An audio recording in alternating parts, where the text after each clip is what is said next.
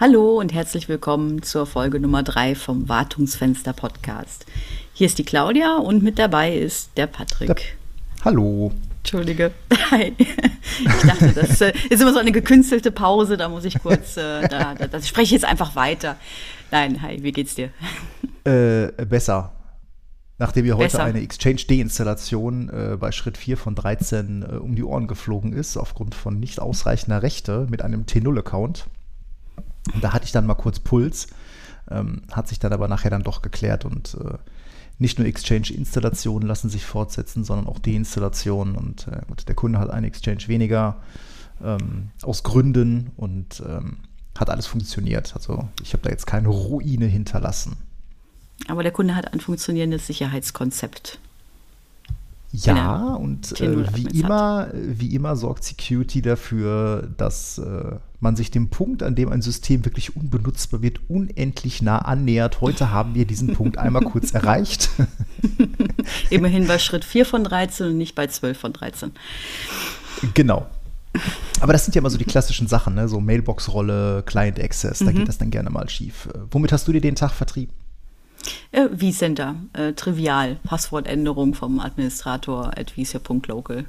Trivial, wenn Warum? man nicht genug Plugins drin hat. Genau, ganz trivial. Ähm, ansonsten dauert das halt ein bisschen. Äh, wenn man nicht, nämlich nicht äh, ja, für jeden, jedes Plugin einen Service-User gebaut hat oder ähm, ähm, mal auf die Schnelle mit dem Administrator at vCenter.local etwas ausrollt, äh, dann fällt einem so spätestens bei der Passwortänderung in den Rücken wenn aber diverse Plugins dafür haben wir, funktionieren. Genau, dafür konnten wir aber vorher ja, heraussuchen, welche Plugins äh, so da sind. Äh, also Passwortänderung war schmerzfrei am Ende, weil gut vorbereitet. Genau. Man muss ja auch manchmal Glück haben im Leben, wenn man Kennwörter ändert. Äh, ein Quell der Freude ist ja auch immer der Server Manager, wenn man da verschiedene Systeme drin hat aus verschiedenen Tiers. Mhm. Ähm, ich äh, gestehe, ich sperre mir damit regelmäßig meinen T0-Account, wenn ich das Kennwort ändere bei uns in der Domäne. Und äh, ich habe dann auch die DCs in dem Server Manager drin und dann ist da das falsche Kennwort drin. Und, ja, ah. ich, ich, weiß das. Ich bin der andere T0-Admin, der dich dann entsperrt. Gut, dass es dich gibt. ja, ja, Was, was haben wir heute? Einen lustigen ah, Titel haben wir heute, ne? Ähm, äh, genau, aber vielleicht äh, kommen wir noch mal kurz äh, zu Kommentaren zurück. Also lasst uns bitte auch Themenvorschläge da. Momentan müssen wir uns die ganzen Themen immer selber aus den Fingern lutschen, aber wir würden ja viel lieber auch über Themen reden, die euch interessieren. Also lasst uns Themenvorschläge da. Äh, werft uns die einfach bei äh, Twitter über den Zaun oder schickt uns äh, eine E-Mail. Ähm, und äh, ja, auch immer fleißig bewerten, bitte nur 5-Sterne-Bewertungen, damit dieser Podcast auch von anderen gefunden wird. Das wäre, wäre ganz wichtig. Aber ähm, du sagst schon, wir müssen über den, äh, über den blinzelnden Zyklopen im Raum reden. Unter anderem. Aber ähm, erstmal müssen wir, glaube ich, über Wien reden. Ja, genau, weil äh, ist dann doch kurzfristig äh, noch dazwischen gekommen. Ähm, ja, es gibt mehrere kritische Lücken bei Veeam. Genau gesagt drei. Drei Stück, genau. Zwei, zwei hochkritische, also äh, CVSS 9,8 Oh. Das ist schon, ja, also quasi zehn. Es sind nämlich unauthentifizierte Remote Code Executions. Das, das ist ja immer ne, so unauthentifizierte Remote ja. Code Execution. Das ist ja immer mhm. noch so, ah, das, ne? Mhm. Da muss man schon genau. mal mit der Zunge schnalzen. Genau. Ähm, es sind sogar vier, fällt mir gerade auf. Es sind vier. Es sind zwei hochkritisch. Es ist eine ähm, 8.9 äh, im PS Manager, der ist da. Oder was hat denn, was hat denn da Abzüge in der B-Note gegeben? Das ist ein SCVMM-Produkt. Äh, Ach so. Ja, wahrscheinlich, weil es nicht so häufig genutzt wird. Cyperv, ne? Nein, es oh, ist eine Authentifizierung. Das, das gibt auf Twitter wieder Prügel. es ist eine authentifizierte RCE. Das heißt, da musst du immerhin so, ja, noch äh, Domain-Credentials ja, haben, um die nutzen zu können. Äh, ja, und dann gibt es eine Local Privilege Escalation, auch immer sehr schön, ähm, im Veeam Agent for Windows äh, mit äh, CVSS V3 7,8. Oh. Auch, auch nicht schlecht. Äh, die zwei hochkritischen befassen sich übrigens mit dem Distribution Service, der dafür da ist, den Veeam Agent auf ja, Maschinen auszurollen. Ähm, gemeint ist jetzt der Veeam Agent for Windows, den man äh, verwendet, um zum Beispiel physikalische Maschinen zu sichern, ähm, der ja dann auch durch Veeam Backup und Replication verteilt werden kann. Äh, und dieser Service, der hat eine Lücke und da gibt es offensichtlich einen Zusammenhang mit dem Veeam Agent. Am besten einfach alles patchen und dann ja, Veeam Agent sowieso, ne? gerade wenn es ein Produkt ist, was auf, ähm, auf Endgeräten eingesetzt wird. Das ist ja dann häufig so das, das Einfallstor. Mhm. Äh, gerade wenn man da dann irgendwie Produkte hat, ähm, wo halt über eine, eine Privilege Escalation Adminrechte zur Verfügung stehen und ab dann ist ja meistens Tür und Tor geöffnet. Also wie immer, patchen, patchen, patchen. Äh, wäre dann auch nochmal ein schöner Hinweis, äh, Veeam Backup Replication 9.5 ist da raus. Das Ding ist nicht mhm. mehr gefixt worden. Äh, da gibt es mhm. ganz klar die Hinweis, das Ding ist out of support. Bitte Veeam 10, Veeam 11 einsetzen. Ähm, wer dann einen laufenden Support-Contract hat, kann das einfach machen. Äh, alle anderen müssen dann halt äh, entweder das Produkt neu kaufen oder halt den Support verlängern. Sollte man aber ganz dringend fixen. Also gerade, du hast es ja gerade gesagt, diese unauthentifizierte Remote Code Execution, das ist schon Klopper. Mhm. Hm. Ähm, aber gut, das kann man einfach fixen. Ähm, da können wir die, die Links in die Show Notes packen. Das ist kein Problem. Und dann äh, patcht da mal alle schön eure Veeam-Installationen. Ähm, viel mehr äh, getroffen hat uns ja dann tatsächlich äh, der, der blinzende Zyklop, Cyclops Blink. Ähm, was ist passiert? Eines unserer Lieblingsprodukte war betroffen. Sehr zu unserem Unwohlsein. Mhm, hat uns aus mehreren Gründen ein bisschen schockiert. Ähm, ja, WatchGuard ähm, wies darauf hin, dass FBI und äh, die UK National Cyber Security äh, Center ähm, darauf hingewiesen haben, dass es eine Sicherheitslücke in WatchGuard Firewalls gibt, die hochkritisch ist und Moment, Moment, Moment. Eine nochmal, nur damit ich das richtig verstehe. Eine hochkritische Sicherheitslücke in unserem favorisierten mhm. Firewall-Produkt. Mhm. Mhm. Ändert nichts daran. Emotional damage! Das hat mich sehr getroffen. Das hat mich sehr getroffen.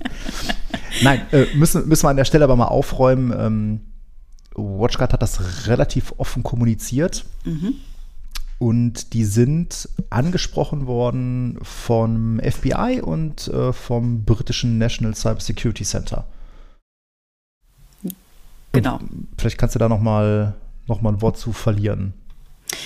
Ähm, es gab eine, äh, eine, eine Sicherheitslücke bis zu einer bestimmten äh, Fireware-Version. Fireware ist das Betriebssystem von den äh, WatchGuard Firewalls ähm, bis zu einer bestimmten äh, Version eine Sicherheitslücke, die es erlaubt hat, sofern die Box von, vom Internet aus auf dem Management erreichbar war, ähm, ja, eine unauthentifizierte Zugriff sich darauf zu verschaffen und ähm, die wurde wohl fleißig genutzt, um ein äh, Botnet zu installieren. Da gab es eine CVE zu, 2022 2376 und ähm, da steht halt, ich sag mal nur relativ äh, allgemein drin, dass ein Angreifer ähm, halt mittels ja nicht ausreichenden Privilegien äh, Zugriff ähm, auf Management, auf das Management bekommen konnte. Betroffen waren aber auch nur Boxen, ähm, wo das Management von außen erlaubt war. Also quasi, ne, zum Watchguard-Jargon wäre das dann halt, äh, sobald Management von, von external oder any external ähm, erlaubt war. Mhm. Nur any external und wichtige Feststellung, das ist keine Default-Einstellung. Das heißt, das muss so konfiguriert worden sein, warum auch immer man sowas tun sollte.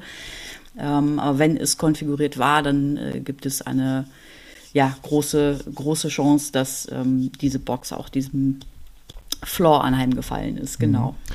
Und was dann noch dazu kam, es war dann auch eine persistente Lücke. Ne? Also das, äh, die Malware hat sich ja dann tatsächlich auch irgendwie auf der Box verewigt, sodass mhm. ähm, man diese Box jetzt nicht so einfach reinigen konnte, sondern äh, musste ja dann auch, glaube ich, neu aufgesetzt werden. Genau, die musste dann, wenn, äh, komplett geflasht werden, äh, weil äh, einmal mit dem, mit dem Botnet verbunden, mit den äh, CNC-Servern, ähm, wurden halt auch Firmware-Updates oder äh, Feature-Updates in Anführungsstrichen äh, dadurch eingespielt und nicht mehr durch WatchGuard. Mhm. Da stellt sich ja dann auch wieder die Frage, wer hat, äh, wer ist in der Lage, solche, ähm, solche Angriffe durchzuführen? Und ähm, da ähm, muss man einen kleinen Disclaimer setzen, das ist, manches ist jetzt da spekulativ, ähm, aber mhm. dieses Botnet, äh, Cyclops Blink, ähm, das ist jetzt erstmal nur der, der, der Name des, äh, des entstandenen Botnets, ähm, mutmaßlich verantwortlich dafür war eine Gruppe namens äh, Sandstorm und bei dem Sandworm. einen oder anderen äh, Sandworm, Entschuldigung, Sandworm. Mhm. Ähm, und bei dem einen oder anderen äh, mag das jetzt bei Sandworm klingeln, weil ja, das waren die Jungs mit NotPetya. Mhm. Ähm, also durchaus bekannt. Genau, die haben nämlich da, salopp gesagt, einen relativ nennenswerten Track Record. Ähm, und ähm, ohne dass man jetzt genau weiß, wer dahinter steht, wird das Ganze zumindest oder wird diese Gruppe mit dem russischen Militärgeheimdienst, GRU, äh, mhm. wohl attributiert. Ähm, aber das, wir reden da jetzt nicht über irgendein paar Script-Kiddies, sondern wir reden da offenbar wirklich über einen, äh, über einen State-Actor, mhm. der, ähm, äh, der sich da eine, eine Lücke äh, zunutze gemacht hat, um dann halt ähm, ja, Firewalls von WatchGuard ähm, zu, zu übernehmen. Betroffen waren laut äh, offizieller Aussagen circa 1% der erreichbaren Appliances. Ähm, wir haben jetzt bei unseren Kunden keine gefunden. Ähm, welche Möglichkeiten hat man denn äh, zu prüfen oder ähm, wann ist man denn betroffen? Wir hatten gerade schon gesagt, die Box muss Richtung, Richtung Internet quasi Managementzugriff von allen, also von, von allen äh, Absendern oder von allen ähm, IP-Adressen erlauben. Sobald das halt eingegrenzt ist auf bestimmte Public IPs, ist man da erstmal, erstmal safe. Und ähm, du hattest gerade gesagt, es waren auch dann bestimmte Firmware-Releases nur, mhm. nur betroffen. Genau, also wenn die Box ähm, so neu ist, dass sie nicht mehr äh, Version 12.6 hatte, also ab Version 12.6 ist die grundlegende Sicherheitslücke gefixt.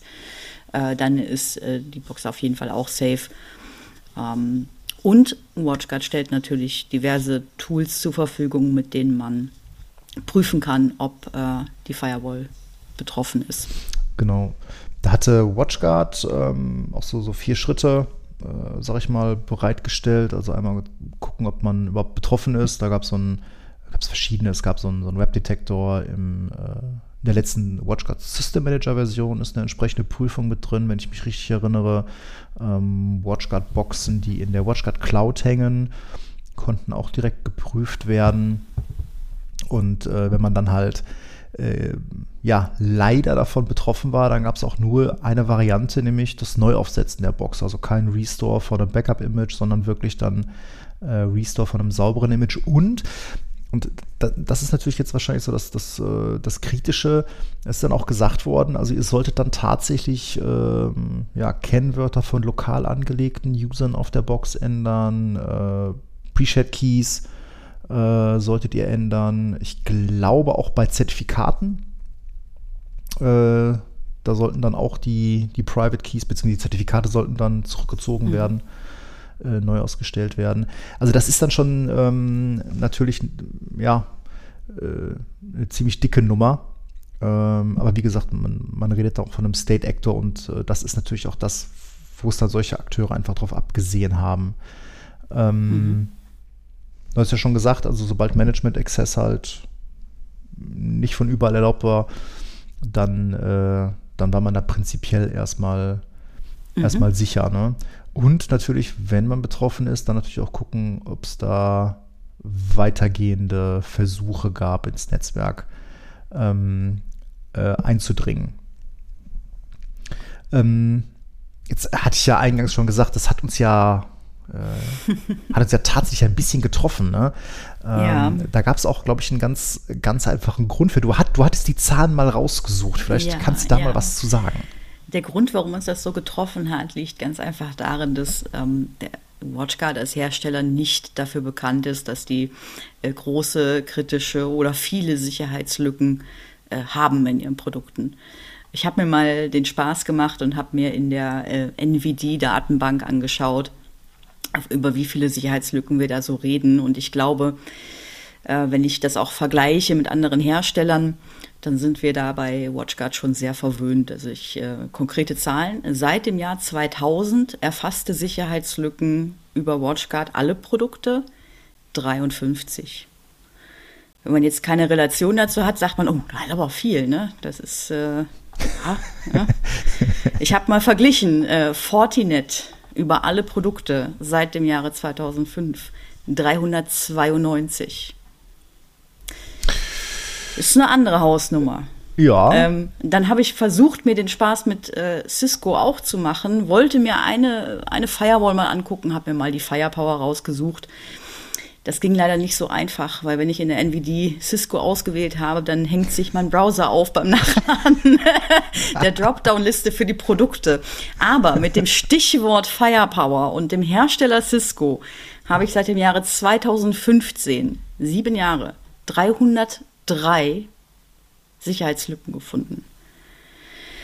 Also das zur Relation 53 ist nicht so wahnsinnig viel. Davon ähm, waren auch nur zwei wirklich kritisch ja, 26 waren noch hoch eingestuft, aber eben noch nicht kritisch. Ähm, und das, äh, denke ich, das erklärt, warum uns das so schockiert, weil das kennen wir so eigentlich nicht. Vielleicht ist das für ja. andere äh, an der Tagesordnung, dass sie sich mit solchen Lücken beschäftigen Wahrscheinlich müssen. tritt auch irgendwann so ein Gewöhnungseffekt ein. Oh, ja, wieder eine Lücke. Ähm, nee, es ist, also es ist tatsächlich interessant. Also ich kenne WatchGuard Firewalls seit, keine Ahnung, über 20 Jahren. Ähm, jetzt kann man sagen, okay, die Dinger, zumindest der WatchGuard System Manager, der hat sich seit 20 Jahren eigentlich relativ wenig geändert. Ähm, vermutlich haben die einfach eine ganz gut abgehangene Codebase.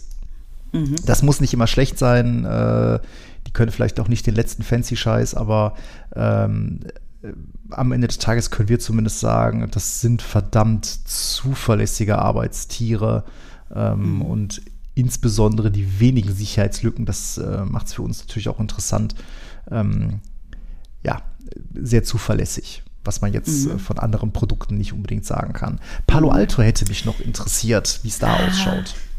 Ja, die Zahl habe ich leider nicht rausgesucht. Beim nächsten Mal, beim nächsten Mal. Beim nächsten Mal Ansonsten genau. Äh, kann, ich, kann ich jedem nur empfehlen, äh, ruhig mal da ein bisschen durchstöbern. Mhm. Ähm, das Sehr ist teilweise wirklich erschreckend. Ähm, mhm. wie viele kritische Lücken in Produkten so, ja. so drin sind. Ich habe noch eine Zahl rausgesucht. Okay. Weil mich das einfach mal interessiert hat. Ähm, Nochmal für den Hinterkopf: 53 Sicherheitslücken WatchGuard in 22 Jahren. Microsoft Exchange 2016, im Jahre 2021 36 CVEs in einem Jahr. Davon ja, das war ein Jahr. 10, da 19 hoch und 10 äh, kritisch. Also über, über 9.5, meine ich, war das. Ja, also letztes Jahr war ja auch durchaus ein Jahr, da haben wir ganz ordentlich mit, äh, mit Exchange zu tun gehabt. Ne? Mhm. Ne? Da haben wir die Kisten mhm. ja mehr als einmal angefasst. Ähm, mhm. Betrifft On-Prem. Nicht ja, Exchange Online. Ja. Wer macht denn heute noch On-Prem? Gelächter? zu viele, zu viele. ähm, ja, es äh, ist natürlich jetzt eine schöne Überleitung. Ähm, es sind ja durchaus durchaus Unterhaltungen, die wir häufiger mal mit Kunden führen. Ne? Also mhm. äh, wir haben das ja ganz intensiv in 20 und 21 gemacht. Ähm, in, in 20 zu Beginn der Pandemie halt speziell in Richtung, wie kriegen wir unsere Homeoffice-User da irgendwie angebunden? Wie kommen die an ihre E-Mails? Äh, sicher an ihre E-Mails. Mhm. Und natürlich ähm, äh, ja, letztes Jahr ganz intensiv aufgrund der, der teilweise massiven Sicherheitslücken. Ähm, da hat man natürlich mit mehreren Kunden dann auch mal diskutiert, hey, ist, äh, ist Exchange Online da keine, da keine Alternative? Was spricht denn aus deiner Sicht dafür, Exchange On-Prem zu betreiben? Das müsste man jetzt einen Kunden fragen, der darauf besteht, seinen Exchange on-prem zu betreiben. Naja, also es mich. gibt ja durchaus. ähm, ähm, ja, es gibt ja durchaus Argumente für. Ne? Also viele Kunden äh, wollen ich sage das sehr platt, die Daten lokal bei sich liegen haben. Die wollen die Daten bei sich haben, die wollen äh, wissen, auf welchen Platten die liegen sozusagen. Ähm, da gibt es häufig ähm, die Datenschützer, die ein großes rotes Schild hochhalten, nein, Cloud und die Server gehören dir nicht und deswegen darfst du da äh, deine, deine Daten nicht hinlegen. Oder alternativ eine Variante davon, ja, die, die Daten müssen aber in Deutschland bleiben. Kann man das garantieren? Und wir sagen, das kann man einstellen in Exchange mhm. Online. Äh, und trotzdem wird dieses Argument nicht, nicht gezählt, ne? weil es ist kein deutsches Unternehmen und so weiter und so fort. Ich habe da mal den ähm, schönen Begriff digitale Souveränität gehört. Mhm. Also ich glaube, das ist genau das, das, was du meinst, ne? Mhm. dass man sich da eben nicht abhängig macht von, von, äh, von einem anderen Unternehmen, was den, den Betrieb der eigenen Infrastruktur angeht. Ähm, mhm klar, in den allermeisten Fällen ist es vor allem diese, ähm, ja, die, die Skepsis oder das Misstrauen der Cloud-TAP mhm. gegenüber, mhm. wo viele Kunden mhm. sagen, ah, nee, ich will den aber doch hier betreiben äh, oder aber Kosten. Ja, wobei das ist natürlich eine ganz ja. interessante, eine ganz interessante Sache, die wir da nochmal noch mal aufmachen könnten.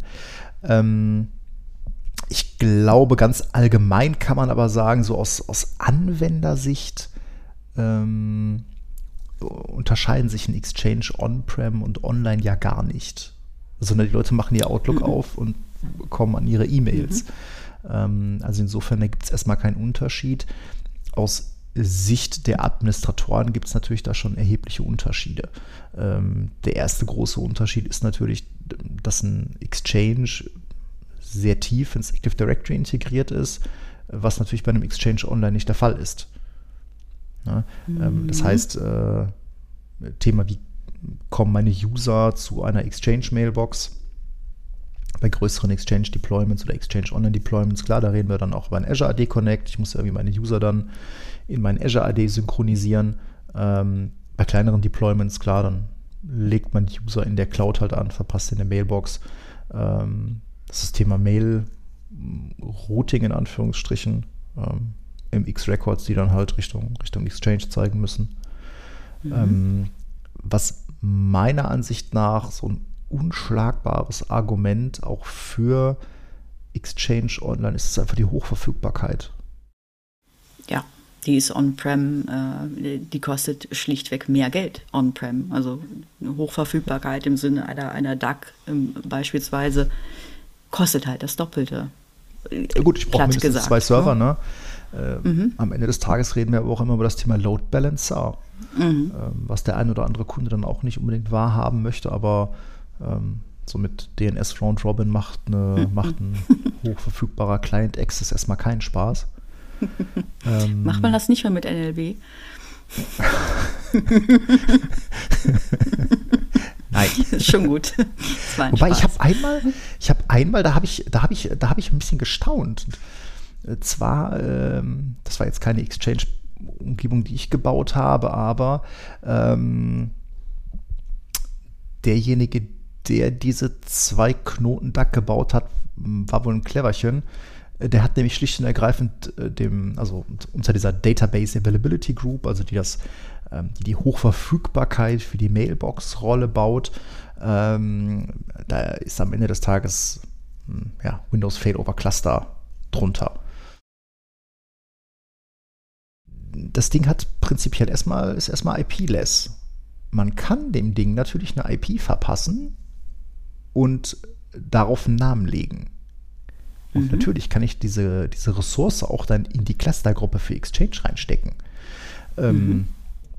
Mit dem Effekt, dass ich damit natürlich dann tatsächlich einen meiner, äh, meiner Exchange-Server dann auch erreiche. Das ist zwar unfassbar unsupported, aber das funktioniert.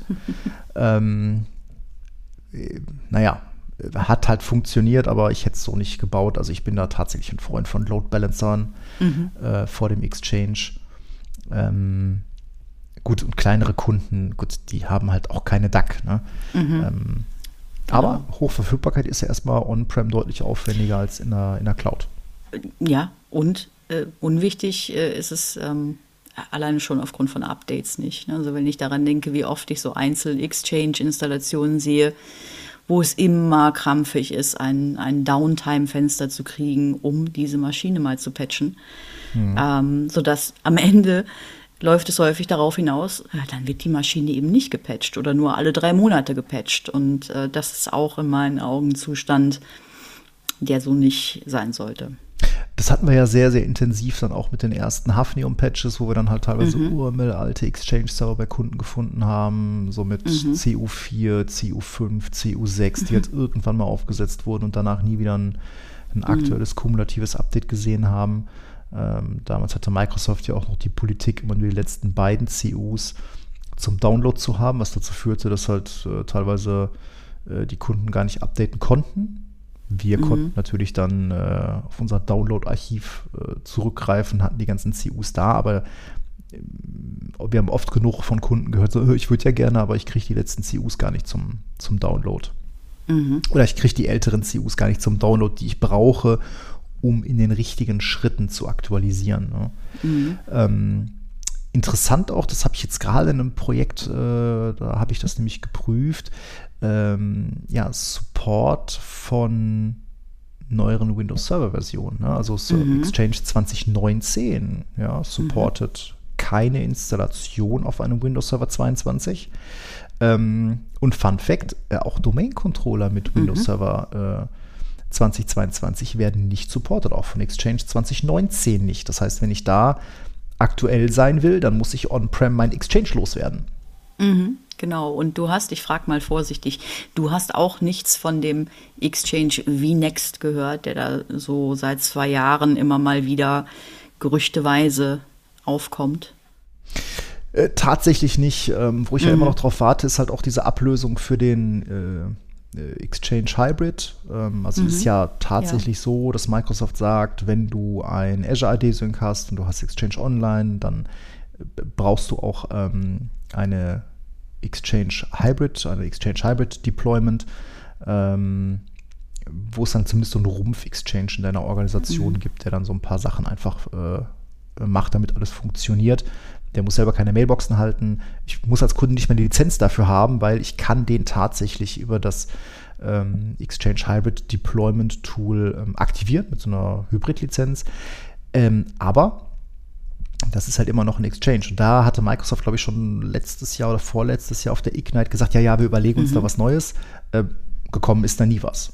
Ja, ja, im gleichen Zuge mit die nächste, die nächste Version für Exchange On-Prem war auf der gleichen Ignite angekündigt und auch davon hört man derzeit leider nichts mehr. Ja gut, auch 2019 hatte Microsoft ja gesagt, so Freunde, das ist jetzt hier die letzte On-Prem-Variante von Exchange mhm. und die ist für unsere allergrößten Kunden, ja, äh, die mhm. gibt es ja dann auch nur noch über, über das VLSC zum Download. Ähm, hat auch sehr abgefahrene Hardware-Anforderungen, mhm. sag ich mal. Ähm, aber da hat man halt schon gemerkt, dass da Microsoft ganz klar sagte, nee, wir möchten, dass ihr Richtung, ja. Richtung Exchange Online äh, geht. Ja. Mhm. Kurz gesagt, ähm, äh, man hat auch das Gefühl, das ist einfach ein Produkt, das keine Zukunft mehr hat, ne? Exchange On-Prem. Äh, definitiv nicht. Mhm. Also definitiv nicht. Ich, das äh, ist eine Frage der Zeit, bis Microsoft auch da wirklich die letzten, ähm, sag ich mal, äh, Zöpfe abschneidet das werden sie auch müssen. Das ist auch, glaube ich, nicht ihr erklärtes Ziel. Ähm, ich bin mal gespannt, ob der SQL-Server das gleiche Dasein fristen wird. Ähm, mhm. Weil auch da gibt es ja tatsächlich eine Cloud-Alternative. Bei Datenbanken ist nochmal eine andere Sache als, ja. äh, als Mail. Mhm. Ähm, ja. Was ja auch äh, interessant ist, ist das Thema so Mailflow und Protection, wenn es um Exchange mhm. geht. Ähm, weil das, was auch viele Kunden vergessen, wenn ich On-Prem Exchange habe, ich muss ja irgendwie dafür sorgen, dass meine Mails gescannt werden, die reinkommen, Antivirus hin und her. Äh, das habe ich ja tatsächlich dann ähm, bei Exchange Online quasi mit, mit dabei. Ne? Die Exchange Online Protection, die ich eigentlich für ziemlich gut halte, mhm. ähm, ist ja erstmal mit dabei. Äh, ist halt in allen äh, Tenants vorhanden, die Exchange Online Mailboxen haben. Ich kriege die Exchange Online Protection auch äh, gesondert lizenziert. Äh, ich könnte also theoretisch On-Prem meine Mailboxen haben, aber meine Mails lasse ich dann über die Exchange Online Protection einmal, ähm, einmal filtern. Das gibt es tatsächlich auch. Ähm, Und äh, da habe ich, oder das ist halt auch immer noch so ein Thema, das habe ich jetzt bei relativ vielen Exchange äh, Hybrid oder Hybrid Deployments, dass viele Kunden wirklich darauf bestehen, nee, nee, nee, nee, die Mails, die gehen hier auf jeden Fall bei uns mhm. äh, rein, gehen bei uns durch die Systeme durch und gehen dann in Richtung Exchange Online, hat meistens was mit Mail-Archivierung zu tun, mhm. dass die Sachen da, da archiviert werden. Mhm. Ähm, häufig auch äh, so etwas wie ähm, E-Mail-Signaturen. Es gibt ja Produkte, die E-Mail-Signaturen anhängen an, an E-Mails, die aus einem Unternehmen versendet werden. Mhm. Man muss allerdings dazu sagen, dass die meisten Anbieter ähm, in die Richtung gehen, dass sie da auch eine Hybrid-Installation zulassen. Das heißt, die haben dann auch eine äh, Cloud-Anwendung, eine passende, die dann auch lizenziert werden kann. Das heißt, das ist nichts, was einen abhalten muss, äh, in die in Richtung genau, Exchange Online ja zu gehen. Mhm, genau. Genau, also wir haben jetzt seit ein paar Jahren Exchange Online. Äh, wir haben von Code2 ähm, ein entsprechendes Produkt, was uns da halt die Mails mit Signaturen versieht. Ähm, das funktioniert auch sehr, sehr zuverlässig. Äh, ich kann mich jetzt auch an keine nennenswerten Ausfälle erinnern. Ähm, mhm. Es gab da ja auch so ein bisschen die Besorg oder die Sorgen, ja, wenn wir uns da gegenüber sitzen, ich schicke dir eine Mail, dann geht die erstmal um den halben Globus. Ja, faktisch ist das tatsächlich keine, keine echte Einschränkung. Äh, ganz im Gegensatz dazu haben wir halt nennenswert an Security gewonnen. Das muss man mhm. ganz klar mal sagen. Äh, ich mhm. kann seitdem sehr viel besser schlafen. Mhm. Ich habe äh, Exchange Online, das ist hoch verfügbar. Ähm, ich habe da meine Governance drauf. Ähm, ich äh, habe MFA. Haha, versuch mhm. mal On-Prem Exchange, OVA oder sowas mit MFA. Viel Spaß. Ähm, da kann man alles irgendwie hinbasteln, aber Exchange Online bringt das halt einfach mit. Es mhm. ist einfach da und es funktioniert. Und das finde ich, äh, das finde ich ganz außerordentlich beruhigend. Ähm, aber naja, mal gucken, wann wir irgendwann äh, den, den letzten Exchange äh, beim, Kunden, beim Kunden abreißen. Wahrscheinlich, wahrscheinlich wird der mit den gleichen Worten weiter betrieben wie äh, so viele Netzwerke Läuft doch. läuft doch. läuft doch. Es läuft doch. Ja, ist tatsächlich was. Ne? Du, äh, du hast gerade ein, äh, eine größere BOM, eine Bill of Material mal zusammengestellt für einen Kunden, der sein Netzwerk ein bisschen, bisschen neu machen will. Ja, erweitern vor allen Dingen durch einen Neubau. Ähm, und wenn wir da schon mal dabei sind, dann könnte man ja vielleicht auch die inzwischen, na, ich glaube, 15, 12 Jahre alten Switches im, im Hauptgebäude mit ablösen. Was? Zwölf Jahre? Ist, die sind doch noch Ja, gut. das ist eigentlich die sind doch noch Ja, gut. die sind doch noch gut. Die sind, sind doch noch gut. Die machen bestimmt Gigabit, die machen bestimmt PoE. Ganz genau, das tun sie. Wieso, Und die haben so lebenslange Garantie. Mhm, wie so viele. Also warum soll ich die austauschen? Ja, genau. Dieses tiefe Atmen. So, oh, warum eigentlich? Ja, zumal ja äh, diverse Hersteller auch sogar lebenslange Garantie auf die äh, auf diese Komponenten bieten. Das ist tatsächlich so ein bisschen Fluch und Segen, ne? Also ja. kann man ja offen sagen, wir machen relativ viel äh, Aruba, ehemals äh, HP Networking, äh, ProCurve, tralala. Ähm, die Dinge haben lebenslange Garantie und wir sind teilweise entsetzt darüber, äh, wie lange das Zeug teilweise hält. Ähm, mhm. Also diese zwölf Jahre sind tatsächlich keine Seltenheit. Und, ähm, ich habe auch schon deutlich ältere noch in Produktion gesehen.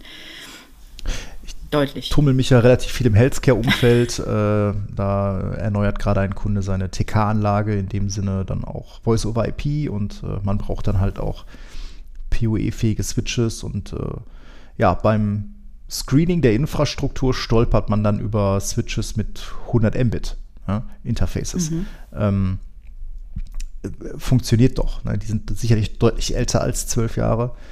Mhm. Ähm, aber auch die muss man dann halt mal, muss man dann halt mal ablösen. Ähm, ja, aber das ist ja auch so ein bisschen so, was, was macht denn eigentlich ein modernes, modernes Netzwerk aus? Weil ich glaube, wenn wir uns mal so angucken, wie die Netzwerke bei unseren Kunden betrieben werden, äh, ist das ja teilweise immer noch relativ viel Oldschool. Ne? Also ja. Äh, ja, WLANs scheint für Kunden teilweise ja. immer noch Hexenwerk zu sein. Ja. Wir sehen immer genau. noch teilweise sehr große Subnetze und die, alles die, in einem Subnetz. Mhm, die Slash 16 äh, Broadcast-Domäne äh, sehen wir immer noch viel, viel, viel zu oft. Oder, oder mehrere IP-Subnetze in einer Broadcast-Domain. oder zwei gebrückte äh, Broadcast-Domänen, wo keiner was von weiß. Wir haben WLAN 1 und WLAN 2 und an irgendeiner Stelle wird es untaggt ineinander übergegeben und schon hat man zwei slash 16 Broadcast-Domänen gebrückt. Nein, ähm, ähm, Spaß beiseite. Naja, was heißt Spaß? Es ist ja tatsächlich ja. etwas, womit wir uns tagtäglich rumschlagen müssen. Was, was glaubst du, ist denn der Grund dafür, dass Netzwerke bei Kunden häufig so ein, äh, so ein ja, äh, schattiges Dasein fristen? Ja, das ist das. Es läuft, es läuft äh, schon, schon immer so. Und warum soll ich das jetzt ändern? Ähm, ich glaube, häufig ist, der, ist einer der äh, Antriebspunkte, dass man sich Gedanken über die Sicherheit im Netzwerk macht. Also äh, ganz häufig, ähm, ich möchte dafür sorgen, dass jetzt hier die Leute, mit, die Mitarbeiter nicht ihre Notebooks mitbringen und ähm, hier einfach ins Netzwerk hängen können. Äh, dann sucht man Wege, das zu verhindern. Und wenn man dabei ist, dann kann man eben auch solche Dinge wie eine Netzwerksegmentierung sehr viel äh, einfacher mitnehmen. Aber es muss irgendeinen Anlass geben oder irgendeinen ähm, Antrieb dazu geben. Ich muss jetzt was ändern an meinem Netzwerk, das jetzt 15 Jahre lang so lief, wie es lief. Ähm, und dann kann man, kann man solche Dinge angehen. Äh, nur wenn es den nicht gibt, dann, dann ist es schwierig. Ja, äh, sehr zu unserem Leidwesen ist es ja selten so, dass die dass Netzwerke ähm, aus ja, Gründen unzureichender Performance erneuert werden, weil das ist ja tatsächlich mhm. meistens heute kein Problem. Ähm, mhm. Ich hatte es ja gerade schon mal gesagt, ne, so auch ein zwölf Jahre alter Switch, der macht auch Gigabit Client. Äh, dazu kommt, dass halt immer mehr Kunden ihre Clients auch einfach per, per Wi-Fi befeuern. Mhm. Ähm, insofern ist das nun wirklich kein Thema. Gut, im Serverumfeld 10 Gigabit, 40 Gigabit, 25 Gigabit ist, äh, kommt so alles, das ist mehr mhm. oder weniger im Kommen. Ähm, ein Thema, was wir ja immer sehr gepusht haben, ist das Thema ähm, ja, Data Center Firewall. Mhm. Sprich, dass wir gar nicht erst hingehen äh, und auf Kernkomponenten routen, sondern dort tatsächlich Firewalls hinstellen, mit dem Ziel dann auch Netzwerke gegeneinander abzuschotten. Mhm. Ähm, bedingt natürlich auch immer, dass man dann bei Kunden diese großen Subnetze halt aufbricht. Ähm, das ist natürlich auch alles häufig äh, einfach historisch gewachsen. Das muss man immer dazu sagen. Es ist immer ein Know-how-Thema, mhm. es ist immer so ein, so, so ein Geldthema. Ähm, Zeitthema, ja. Äh, Zeitthema. Ja gut, Zeit mhm. ist ja sowieso immer so ein, so ein Ding. Ja, ne? Also immer. wenn wir wirklich so ein, so ein großes äh, Netzwerk mal in Anführungsstrichen sanieren, es ist nicht immer einfach, da diese, also wenn man wirklich Design, ähm, äh, Designentscheidungen trifft und äh, das, die Netzwerkstruktur grundlegend ändert, wie, ach so, übrigens, wir machen jetzt nicht mehr alles in einem großen, weiß nicht, Slash 22, sondern mhm. wir brechen das jetzt mal in einzelne Netze auf und wir routen das alles mit einer Firewall. Ähm, ist ja auch immer schwer, das so dann im Tagesbetrieb ja. äh, durchzuziehen. Genau. Was ja noch einfach ist, ist tatsächlich eine Reihe von Clients in neues WLAN kübeln. Ja, das äh, geht ja dann tatsächlich relativ einfach mittlerweile. Ja, richtig. Ähm, es, wie gesagt, wenn es keinen kein Anlass gibt, also beispielsweise, äh, wenn der Kunde nicht eh sagt, ach guck mal hier, ich habe hier diese zehn Switches, die will ich jetzt alle mal austauschen dann nimmt man das eben mit. Man nimmt diesen Anlass mit, okay, es kommt für den End-User eh zu einer Störung und man nimmt diesen Anlass mit und äh, führt dann eben beispielsweise Port-Authentifizierung ein, was einem ja auch dabei hilft, ähm, ein Netzwerk zu segmentieren. Das gilt ja, geht ja nicht nur darum, dass ich kontrollieren will, wer steckt sich an diesen, diesen Switch-Port dran, äh, sondern auch, wie mache ich es meinem Admin einfacher, ähm, mehrere WLANs zu verwalten, ohne dass der einzelne Ports konfigurieren muss. Mhm. Ähm, sprich, das kannst du dynamisch machen, du kannst es radius authentifiziert machen. Ähm, du kannst äh, einfach Domänencomputer authentifizieren und sagen, okay, meine Domänencomputer kommen in dieses WLAN und schon hat man das Thema Segmentierung mal angefangen. Ja? Mhm. Ähm, Wenn es jetzt diesen großen Anlass nicht gibt, dann gibt es eben nur die Alternative, man rollt es halt schleichend aus. Schleichend ist manchmal sehr schleichend, das ist dann eben nicht in der Woche gemacht. Aber schleichend heißt, du machst es Switch pro Switch und aktivierst Port für Port die Port-Authentifizierung. Schaust, was kommt da an für ein Client?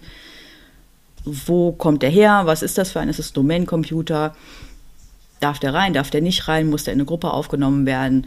Äh, und auf die Weise kriegt man, kriegt man solche ähm, Änderungen eben auch in Produktivnetzwerken technisch unkompliziert umgesetzt. Aber du sagst schon, es, es, solche Sachen bedürfen dann entweder eines äh, entsprechenden Treibers, Stichwort Security. Das ist ja tatsächlich mhm. heute so mit einer der Haupttreiber, den, den wir kennen. Äh, mhm. Oder aber, dass es halt so, ähm, ja, so eine Low-Hanging Fruit ist, nach dem Motto, ja gut, wir müssen jetzt hier, hier alle Switches einmal austauschen, dann können wir es auch direkt einmal, ähm, einmal ordentlich machen. Mhm. Was sind denn für dich so Eigenschaften von einem modernen Netzwerkdesign? Ja, im, im, im Grunde ähm, steht auch da wieder diese Security weit oben. Also wenn ich irgendwo, wenn ich als, als Externer irgendwo hinkomme und ich kann mich an einen Switchboard anklemmen, ich kriege eine IP-Adresse oder, naja, keine Ahnung, ich gucke mal mit Wireshark per LDP, in welchem Netzbereich bewege ich mich hier so, was sagt der Switch mir da so, etc., dann ist schon was schiefgelaufen. Also in meinen Augen sollte sowas in modernen Netzwerken nicht, nicht möglich sein. Ähm, das heißt, ähm, ja, einmal, das, das ist das eine. Was, was viele Hersteller eben an, an, an Features, äh, an neuen Features immer so mitbringen, das ist so diese Cloud-Verwaltung von Switches, inwieweit das jetzt für einen äh, Kunden interessant ist, das ist immer so eine Einzelfallentscheidung. Ähm, manche können das brauchen, manche auch wieder nicht. Also ich denke an äh, keine Ahnung, Aruba Central oder dergleichen. Ähm, das Wobei das ja interessant ist. Das, ähm, ja. Ich werde immer wieder ungläubig angeschaut, wenn ich irgendwie auf Switches rumtue und sage, oh, wie, das muss man mit Befehle und so reinklimpern? Gibt es da keine GUI für? Genau, geht das auch anders. ähm, also das ist ein Running Gag äh, bei, meinen, äh, bei meinen Kunden, wenn die mich fragen, wo finde ich denn das? Und die klicken da irgendwo im Webinterface rum, dann sage ich, kann ich denen nicht sagen, weiß ich nicht. Ich kenne die Befehle. ich benutze das nicht. Es ist tatsächlich so. Hm. Ja, wobei ich halt auch glaube, dass das teilweise genau der Grund ist, warum viele Kundennetzwerke so aussehen, wie sie aussehen. Ne? Es ist halt äh, so ein Know-how-Thema. Ne? Und äh, ich glaube tatsächlich, viele Kunden tun sich schwer, ähm, gerade wenn es keine Netzwerker sind. Ne? Weil im mhm. Gegenzug kann man schon sagen, die Kunden, wo wir wirklich Netzwerker mhm. sitzen haben, also IT-Personal, was wirklich kopfüber bis zu den Knöcheln im Thema Netzwerk steckt, da haben wir auch ordentliche Netzwerke. Mhm. Also ordentliche Netzwerke ja. im Sinne von, das ist ordentlich dokumentiert, das ist designtechnisch ordentlich aufgezogen, das ist sicher äh, und wenn neue Anforderungen kommen, sind die Kunden in der Regel auch selbst in der Lage, diese umzusetzen. Mhm. Ich äh, erinnere mich immer vor ein paar Jahren, als so die ersten, schon viele Jahre her, so die ersten Voice-Projekte umkamen, äh, umgingen, als es dann so um das Thema Quality of Service ging, wie overengineert das teilweise war, mit reservierten Bandbreiten für auf Ports, für Voice und hin und her. Heute ist es ja mhm. Heute ist es ja tatsächlich so, ne, knipst einfach Quos an und sagst ja, ja, vertrau mal, was da oben auf dem Port reinkommt, das wird schon passen. Und mhm. in 99,9 Prozent der Fälle funktioniert das. Ähm, tatsächlich Security ist, ist, halt immer auch so einer der, äh, einer der Haupttreiber, was das, ähm, was das angeht. Was mhm. vielen Kunden auch, glaube ich, immer unglaublich wichtig ist, das sind irgendwelche Maps nach dem Motto, ja, ich muss doch irgendwo ein Bildchen haben, wie die Switches ja, verbunden sind. Die finde ich auch ähm, wirklich ganz nützlich. Ähm, wenn man sie denn die Zeit hat, sie zu bauen. Je nachdem, wie groß das Netzwerk ist, ist das nämlich äh eine Lebensaufgabe. Ja, und vor allem Standards Nein. auch. Ne? Also äh, das ist ja auch immer häufig dann so zu sehen, dass jeder Switch ist irgendwie ein bisschen anders konfiguriert. Äh, mhm das ist dann auch immer schön, wenn man dann ähm, da einen einheitlichen Standard hat, äh, mhm. wie so ein Ding auszusehen hat. Klar, da hilft einem natürlich so ein Network Management System schon bei, ne? wenn du Definitiv. da Funktionen drin hast zur genau zur Auditierung deiner Konfiguration, umso besser. Ja, auch so Themen Firmware. Also das mhm. ist ja auch immer, ne, du kommst halt in irgendeinen Switch und dann ist da so ein, der ist zwölf Jahre alt, da ist zwölf Jahre alte Firmware drauf, weil ja, warum muss ich die denn aktualisieren? Läuft doch. Ja, vielleicht, genau, läuft doch. Mhm. Ne, vielleicht nicht nur wegen, wegen Security, sondern vielleicht auch einfach mal wegen Features. Ähm, Ja, Features sind natürlich ein Thema. Ja, was hast du am, am, am Edge-Switch, wo so ein Client dranhängt? Was für Features können da dazukommen, die wirklich, äh, wirklich was ausmachen? Hm. Das ist nicht so wahnsinnig viel.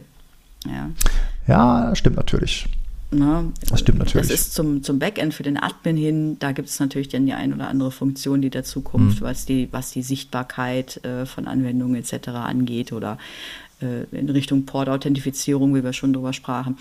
Und, ja, auch so ähm, Sichtbarmachung von Verkehr, wobei das, glaube ich, so ein Thema ist, so Sichtbarmachung von Verkehr, was, ja. was heute sich viel eher dann äh, auf Firewalls äh, abspielt. Also gerade wenn man so das Thema Data Center Firewall hat, wo man eine Firewall im Netzwerkkern hat, ähm, mhm. da ist es natürlich einfacher, sich da den anzugucken, was, was passiert denn eigentlich so da in meinem, in meinem Netzwerk. Mhm. Ähm, Stichwort Zero Trust, äh, da bist du ja ein ganz großer Verfechter von, äh, das ist ja auch schon ein paar Mal erklärt, so traue grundsätzlich keinem Netzwerkgerät.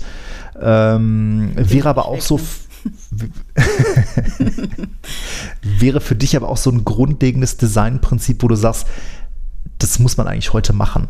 Ne? Also sprich, ja. ich authentifiziere äh, ein, ein, ein Endgerät gegenüber dem Switch, mhm. um damit den Zugang zum Netzwerk zu regeln. Und äh, erstmal ist alles nicht vertrauenswürdig. Netz, Netzwerke sind immer, immer gewachsen und je nachdem, wie lange ähm, es das schon so gibt, ne, dann ist das Ganze vielleicht mal mit so, ah, keine Ahnung, 50 Clients angefangen und so eine Handvoll Druckern, ne, bevor man mal so 20 Jahre zurückdenkt. Und inzwischen äh, stehen dann, dann plötzlich 3000 Clients und äh, 300 Drucker. Ähm, und man kann darüber den Überblick nicht mehr haben. Ja, mhm. Und insofern ähm, halte ich das schon für ein wichtiges Thema, dass man einfach, um eine Übersicht zu haben, welche Geräte habe ich einfach im Netzwerk, äh, da zumindest am, am Port selber eine, irgendeine Maßnahme zur Identifizierung eines Clients. Bist du denn ein Freund davon, ähm, seine Netzwerke nach Gerätetypen zu segmentieren? Also, so, das erleben wir ja auch ganz häufig, dass die Kunden sagen, so, ich möchte dieses WLAN für Server und dieses WLAN für Clients und da hätte ich gerne meine Drucker drin. Ja, ganz ehrlich, äh, also Server und Clients, ja, definitiv würde ich trennen. Ja. Mhm. Drucker, Drucker ist so ein, so ein so ein ewiges Thema. So viele Leute sagen, ich will den Drucker WLAN und man fragt, warum? Und dann weiß man keine Antwort darauf.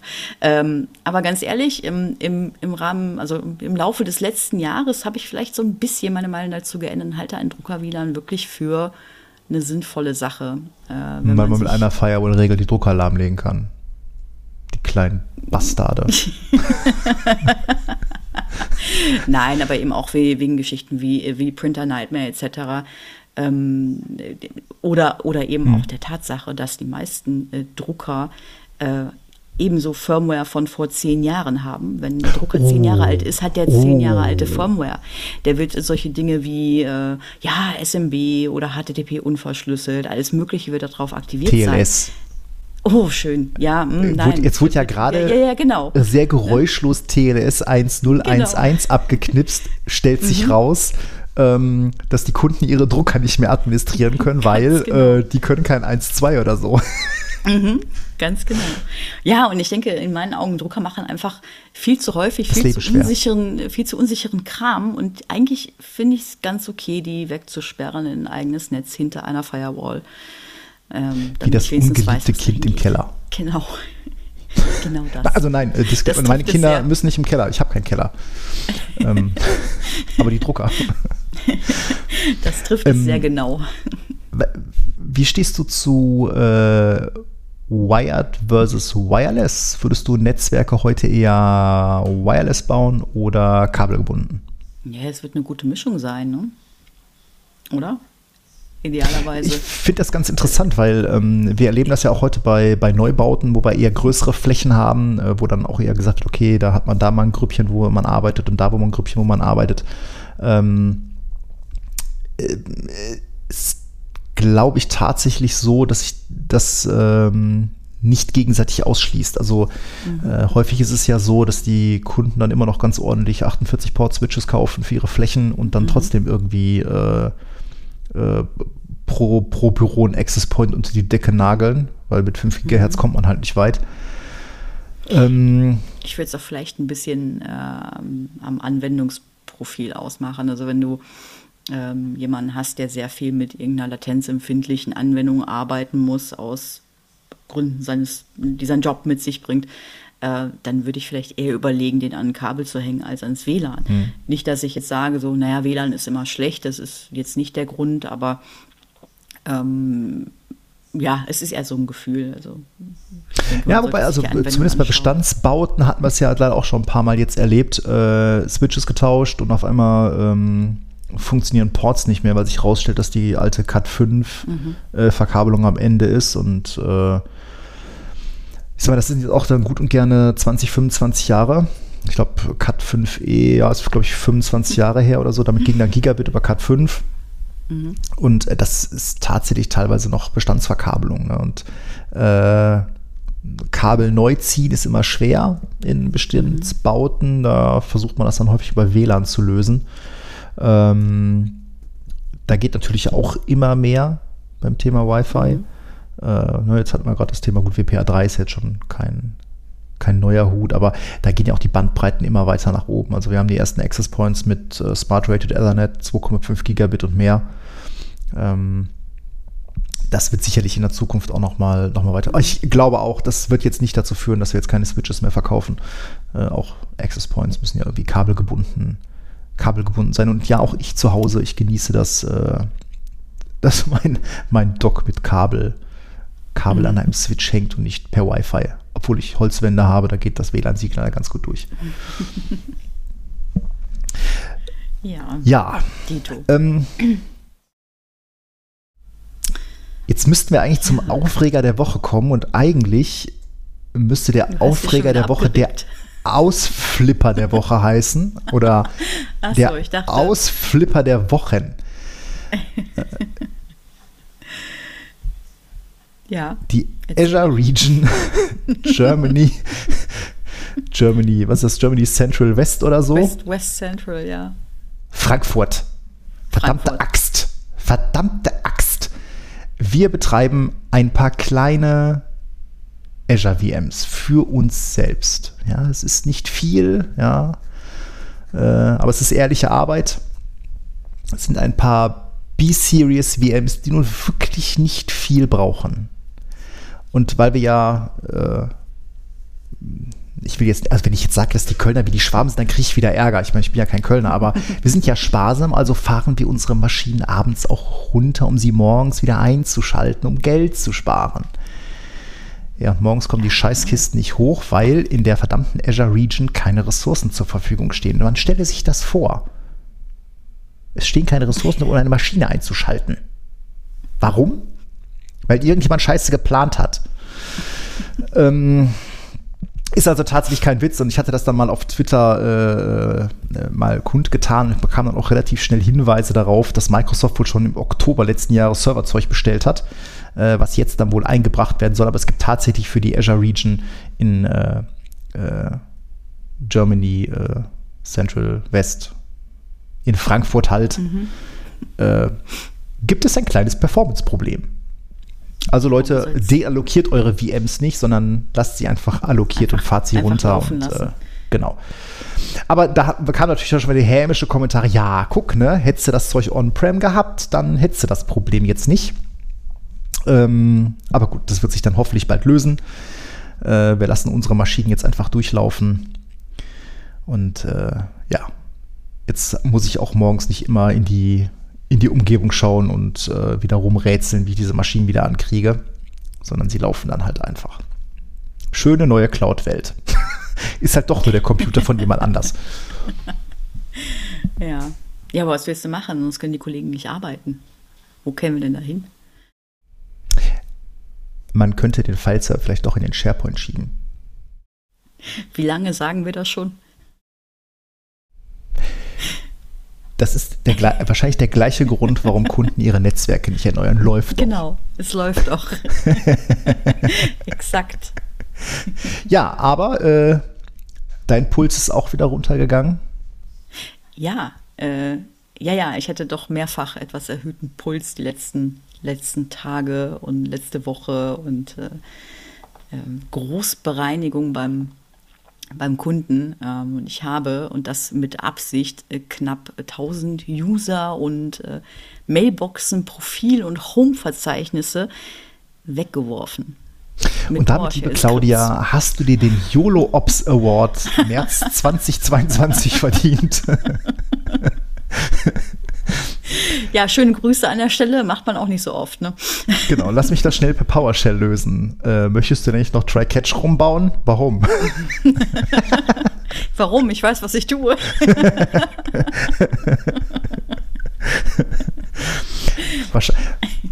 Normalerweise müsste man dann da auch immer äh, manchmal sieht man das ja unter Videos, ne? Dieser Stunt wurde von einem Profi durchgeführt. Vielleicht müsste man das dann auch immer einblenden. Genau, das kommt dann demnächst ähm, als Disclaimer über meine PowerShell-Skripts drüber. Don't try this at home. genau. ja, aber du weißt ja, warum man diese Bereinigungsaktion immer den externen überlässt, ne? Ja, ja, natürlich. Fingerpointing. Fingerpointing ist alles.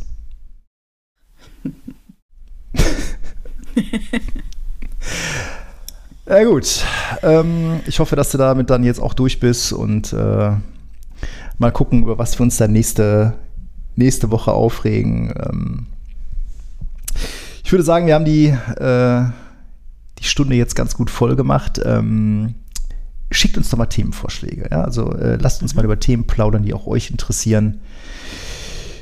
Ansonsten werden wir uns jetzt wieder in den nächsten Tagen wieder ein paar neue Themen überlegen, über die wir dann hier wieder plaudern können. Bis dahin würde ich sagen, äh, bleibt gesund, habt eine schöne Zeit und äh, bleibt uns treu. Bis zum nächsten Mal. Danke, bis zum nächsten Mal. Tschüss. Tschüss.